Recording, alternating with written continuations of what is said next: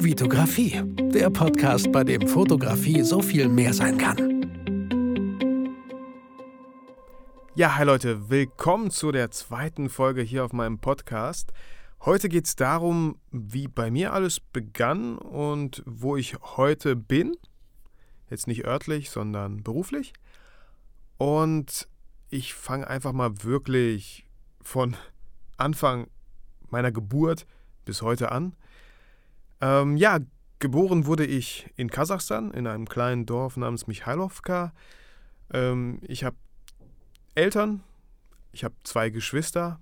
Mein Bruder ist zwei Jahre älter als ich, meine Schwester ist vier Jahre älter als ich. Und ähm, ja, mit dreieinhalb Jahren sind wir dann nach Deutschland gezogen. Wir kamen in eine Notwohnung, lebten dort auf relativ engem Raum zusammen, aber uns ging's gut. Wir hatten sehr viele Verwandte, die schon in Deutschland lebten. Deswegen, ich respektiere total und ich bin auch meinen Eltern total dankbar, dass die damals mit, ihr müsst euch vorstellen, die waren 23 Jahre, hatten drei Kinder, dass sie einfach aus Kasachstan nach Deutschland gezogen sind und uns einfach ermöglicht haben, jetzt dieses Leben hier zu leben und zu führen. Also dafür bin ich meinen Eltern total dankbar. Ist mir vor ein paar Tagen erst wieder bewusst geworden, dass ja, dass es einfach so toll ist, dass die das damals gemacht haben und dass ich die total dafür bewundere. Ich weiß nicht, ob ich mich getraut hätte. Man muss dazu sagen, okay, meine Verwandtschaft ist groß. Mein Vater hat äh, sechs Geschwister die Hälfte davon, die war schon in Deutschland und daher haben die wahrscheinlich die dazu motiviert, ey, kommt doch einfach rüber, hier ist es echt gar nicht so schwer, das alles anzumelden, umzumelden und es ist toll hier und kommt hier rüber. Wie ihr an meinem Nachnamen gemerkt habt, also Brickmann, ich bin jetzt nicht in Geschichte so der Beste, aber meine Verwandten sind wahrscheinlich damals nach Kasachstan ausgewandert und äh, ja, als sich alles beruhigt hat in Deutschland, sind wir halt wieder hier hingekommen. Und ja, hi Leute, hier bin ich. Ja, wie gesagt, äh, Notwohnung, da lebten wir, glaube ich, circa zwei Jahre, bis wir dann eine Wohnung äh, in Bielefeld-Stildische gefunden haben. Dort habe ich so auch meine ganze Kindheit verbracht. Eine tolle Kindheit, weil wir einfach sehr viele, ich hatte sehr viele Cousins und Cousinen, die einfach ein paar Häuser weiter wohnten. Wir haben so viel Zeit draußen verbracht, tolle Sachen gemacht. Es war echt eine super schöne Zeit. Ähm, ja, Grundschule. Nach der Grundschule bin ich dann auf die Realschule gegangen, von der fünften bis zur zehnten Klasse. Ja, und nach der 10. habe ich mir gedacht, machst du Abitur? Also ich sage immer, wer nicht weiß, was er nach der 10. machen will, macht Abitur. Und wer das dann immer noch nicht weiß, äh, geht erstmal studieren. Und so war es bei mir auch. Wie gesagt, ich wollte Abitur machen, war dann irgendwie drei Jahre am Oberstufenkolleg und bin dann irgendwie abgegangen ohne gar nichts. Also ich habe weder, äh, nee, ich hatte irgendwie dann irgendwann kam bei mir so eine Phase, wo ich einfach absolut keinen Bock hatte. Man wurde 18, man hatte sein eigenes Auto, man hing mit Freunden ab, man hatte die ersten Freundinnen, die mit einem Schluss gemacht haben und man dann ganz traurig war und auf gar nichts mehr Bock hatte. Ja, und danach hatte ich so eine ganz verrückte Zeit von drei bis sechs Monaten, glaube ich. Ein paar Kollegen meinten, ey, komm, wir sind hier Finanzberater. Ey, richtig strange, Leute. So Finanzberater, also ich meine, jetzt nicht alle, aber diese, diese ganzen Russen, alter Schwede, die versuchen dir einzureden, dass du irgendeinen Bullshit an Leute verkaufst, die verarscht. Ganz, ganz merkwürdige Leute waren da einfach unterwegs. Zum Glück bin ich da irgendwie frühzeitig rausgekommen, weil ich gemerkt habe, okay, hier verdienst du halt kein Geld.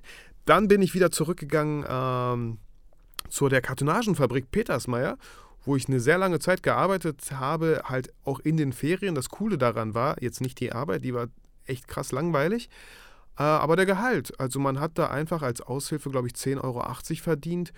Und ähm, ja, als ich dann da, glaube ich, wirklich fest angestellt war, so ein ganzes Jahr, meine ich, habe ich da gearbeitet, mit Überstunden und so, da kam man schon auf seine 1,4 netto. Und das fand ich damals mit 20 echt cool. Man konnte sich Sachen leisten, die man sich sonst halt nicht so leisten konnte. Man war von den Eltern total unabhängig. Man konnte coole Sachen machen. Aber die Arbeit war halt echt mega stumpf. Das war eine Fließbandarbeit. Also du hattest manchmal das Pech und hast zwei Wochen lang einfach dasselbe gemacht. Und ein Kollege von mir, der hat da auch eine Zeit lang gearbeitet, der hat sogar mit seinem Handy aufgenommen, dass er zum Beispiel Fingerlöcher stanzt. Ich muss das jetzt gar nicht so erklären, was das ist, aber es ist halt, äh, du machst drei Sekunden lang immer dieselbe Bewegung. Und er hat sich dabei selber aufgenommen, wie er theoretisch eigentlich mit Augen zu das gemacht hat und fast hätte schlafen können dabei. Und während ich diese stumpfe Arbeit gemacht habe, ganz kurz noch, ich hatte das Glück, dass ich äh, mich nicht so dumm angestellt habe und relativ viele verschiedene Sachen machen durfte. Ich durfte auch mal mit dem Firmenwagen irgendwo hinfahren, äh, was zwei Stunden, drei Stunden gedauert hat, um irgendwelche Muster abzuholen, wegzubringen. Also ich sag mal, da konnte man nur überleben, wenn du da Abwechslung hattest. Aber was ich gemerkt habe, als ich diese stumpfe Arbeit gemacht habe, alter Schwede, meine Fresse, so willst du nicht weitermachen? Was möchtest du, was wolltest du denn schon immer mal werden? Ich, so verrückt die Idee auch klang, ich wollte schon immer irgendwie Schauspieler werden. Es hat mich irgendwie interessiert und direkt nach der Arbeit habe ich mich zu Hause an den Rechner gesetzt, Schauspielschule bei Google eingegeben, geguckt, was es so in der Umgebung gibt. Da gab es manche Schauspielschulen, ähm, staatliche Schauspielschulen, die haben halt verlangt, dass man einen klassischen und modernen Monolog vorbereitet. Davon hatte ich halt überhaupt gar keine Ahnung, wie, wie man das macht. Deswegen hatte ich da totalen Respekt und auch Angst vor. Und dann habe ich halt die Arturo Schauspielschule in Köln gesehen. Das war eine private Schule, okay. Ähm, aber die haben halt einen Workshop angeboten übers Wochenende von Freitag bis Sonntag. Hat, glaube ich, 100 Euro gekostet. Dann, man konnte sich halt ein Bild machen. Ist das überhaupt was für ein? Äh, was, was sind so die Inhalte von, dem ganzen, von der ganzen Ausbildung, die halt vier Jahre bei mir dann auch ging? Ja, und dann äh, gesagt, getan. Ich habe mich da angemeldet. Bin dann, äh, ich weiß nicht, einen Monat, zwei, drei Monate später halt zu diesem Workshop gefahren. Und ja, kam dort an und es war es war okay, es war, ein, es war ein echt cooler Workshop. Da sind manch komische Sachen passiert. Ich meine, Schauspieler, die sind alle so ein bisschen abgedreht. Ähm, und am Ende dieses Workshops äh, wurde man dann entweder aufgenommen, also man wurde gefragt, Vitali, äh, wir, fanden, wir fanden ganz toll, wie du das hier alles gemacht hast und wir würden dich gerne aufnehmen. Jetzt denkt ihr natürlich, okay, ist eine private Schule, die nehmen halt jeden Vollidioten auf, äh, einfach nur um Geld zu verdienen. Dem ist nicht so kann ich bestätigen, auch über die ganze äh, Ausbildung hinweg kann ich das immer wieder bestätigen. Ähm, da wurden viele Leute halt beim Workshop nicht genommen, weil die echt äh, zu entweder zu komisch waren oder halt sich echt auf die Sachen auch absolut gar nicht eingelassen haben, die wir im Workshop gemacht haben, weil, weil die sich einfach nicht vielleicht getraut haben, da rauszukommen. Und ich finde auch, ja, wenn, wenn du äh, Schauspieler werden willst und dich irgendwie nicht traust, so ganz simple Sachen vor Publikum zu machen, also dann kannst du es direkt vergessen. Ja, und äh, natürlich habe ich gesagt, ja klar, ich würde mich total freuen, hier anzufangen und das habe ich auch getan. Ähm, ich meine, es war der 1. Januar, ne, nicht, nicht der 1. Januar, aber es war im Januar 2007, wo ich dann nach äh, Köln gezogen bin und meine Schauspielausbildung angefangen habe. Und dort vielleicht sehr interessant, ähm, ich habe im, während dem Workshop habe ich halt ein Mädel kennengelernt ähm, und die hat mir angeboten, erstmal bei ihr zu übernachten, bis ich eine Wohnung gefunden habe in Köln. Und ähm, an dem Tag, als dann so weit war, dass ich nach Köln fahre zu ihr, sie hat sich halt überhaupt gar nicht bis dahin gemeldet.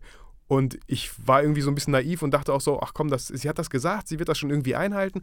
Und meine Eltern haben halt auch geglaubt, dass ich äh, zu einem Kollegen halt fahre ähm, und dort bei ihm erstmal unterkomme. Ich habe ich hab nicht gesagt, dass es ein Mädchen ist, ich habe gesagt, dass es ein Kollege ist. Ähm, und die dachten, ja, cool, okay, dem wird es schon ganz gut gehen. Und ich steige in den Zug und immer noch keiner meldet sich. Ich habe versucht, ihr immer wieder zu schreiben. Und äh, dann kurz vor Köln Hauptbahnhof hat sie zurückgeschrieben, ja, ich warte dort und dort. Und ich dachte mir so, puh, okay, das hast du jetzt auch geschafft. Sonst ich hätte keine Ahnung, wo ich erstmal untergekommen wäre. Ja, und da habe ich ähm, erstmal drei Monate halt bei ihr gepennt, bis ich eine eigene Wohnung hatte in Köln-Mühlheim, im, im Ghetto. Dort habe ich eine Wohnung gefunden und äh, ja, habe vier Jahre diese Schauspielausbildung gemacht in Köln. Ähm, meine, meine Frau, meine jetzige Frau, damals Freundin, war halt in Bielefeld immer noch bei ihren Eltern und ich bin äh, relativ oft hin und her gependelt. Sie ist auch öfter nach Köln gekommen, aber dann so nach zwei Jahren äh, kam unser, unser erstes Kind zur Welt, mein Sohn Raphael. Ähm, und da bin ich halt wirklich jedes Wochenende hin und her gependelt.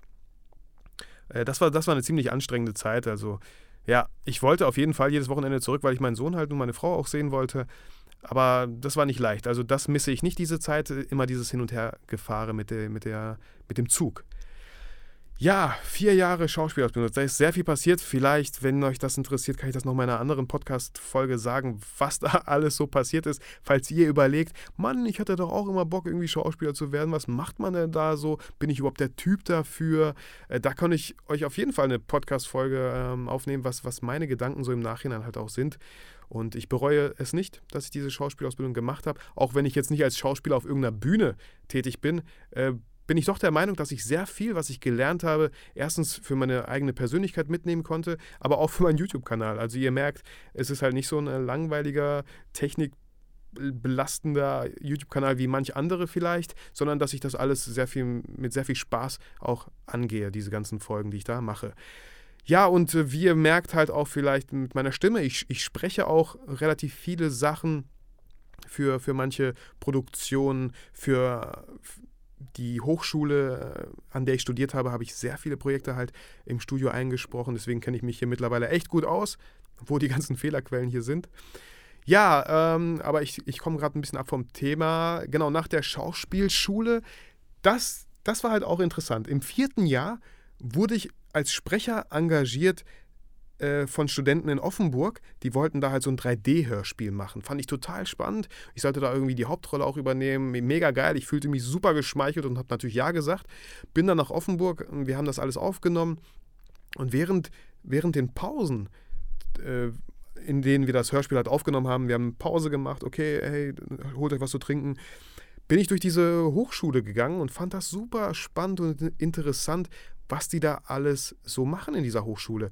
Und dann hat es bei mir, wie ich irgendwie manchmal so bin, hat es bei mir Klick gemacht und ich dachte mir so, geil, geil, ich will auch studieren. Ich will genau, vielleicht nicht genau das studieren, aber sowas in die Richtung. Ich finde das total praxisbezogen hier und habe da voll Bock drauf. Und äh, ich weiß das wie heute noch. Ich bin in den Zug ähm, am nächsten Tag nach Hause gefahren, habe meine Frau direkt im Zug angerufen und gesagt, Schatz, ich muss Fachabi machen, weil ich auf eine Fachhochschule will in der ich dann halt sowas studieren kann. Gesagt, getan.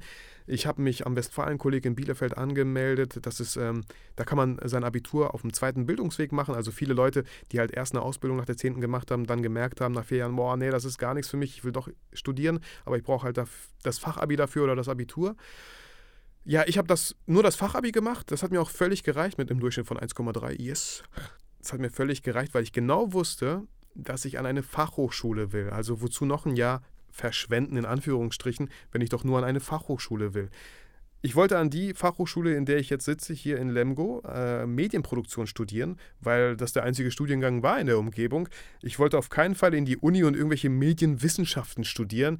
Sorry, ich will da niemanden irgendwie auf den Fuß treten. Für mich total langweilig. Ich wollte Praxis. Ich wollte was total praxisbezogenes. Ich hatte keinen Bock, irgendwelche Sachen zu lesen und Hausarbeiten zu schreiben. Deswegen habe ich mich da voll reingehängt und wollte einen richtig guten Durchschnitt haben, äh, damit ich ohne Probleme einfach hier angenommen werde. Ich meine, der Numerus Clausus hier beim, in Lemgo war, weiß ich nicht, 2,6 oder so. Natürlich wurde ich mit einer 1,3, da wurde nicht lange gefragt, ich wurde direkt hier eingeschrieben. Und ja, dann habe ich angefangen, Medienproduktion an der FH in Lemgo zu studieren eine tolle Zeit. Ich habe sehr viel gelernt. Ich hatte so ein bisschen Angst damals. Ähm, ich habe schon angefangen gehabt zu fotografieren. Äh, da, da komme ich vielleicht nochmal später drauf zurück. Ähm, als mein Sohn geboren wurde, habe ich halt angefangen zu fotografieren. Also habe ich schon zwei, drei Jahre fotografiert, als ich mein, äh, oder fünf Jahre sogar fotografiert, bevor ich dieses Studium hier angetreten habe. Und ich hatte so ein bisschen Angst, na, Medienproduktion, mache ich mir mein Hobby damit nicht kaputt. Ich fotografiere so gerne, aber wenn ich dann irgendwie fotografieren muss wegen irgendwelchen Abgaben, dem war nicht so. Ich habe klar ein bisschen weniger fotografiert, weil ich sehr viele neue spannende Sachen kennengelernt habe im Bereich Grafik, Gestaltung, ähm, Film ist hier natürlich auch sehr hoch im Kurs, aber da wusste ich, nee, deswegen hat mich Film dann erstmal gar nicht mehr so interessiert, sondern vielmehr so die, die Grafiksachen, die Gestaltungssachen. Mit welchen Programmen würde ich meine Visitenkarten gestalten? Warum benutze ich diese Typografie und so? Das fand ich halt alles viel, viel spannender. Ja, ähm, genau, nach dem Studium. Also jetzt momentan äh, habe ich mein Kolloquium noch in zwei Wochen und dann habe ich wirklich meinen Bachelor in Medienproduktion. Aber davor noch äh, musste ich halt meine Bachelorarbeit schreiben. Und ich dachte, ich schreibe meine Bachelorarbeit und verbinde die mit einem Praktikum. Ja, das Praktikum ging 40 Stunden die Woche und da noch irgendwie eine Bachelorarbeit reinzuschieben, war gar nicht so einfach. Ich habe es am Ende geschafft mit, mit äh, viel Mühe und Energy Drinks. Ja, dieses Praktikum habe ich halt in einer Werbeagentur gemacht in Gütersloh bei Territory Embrace.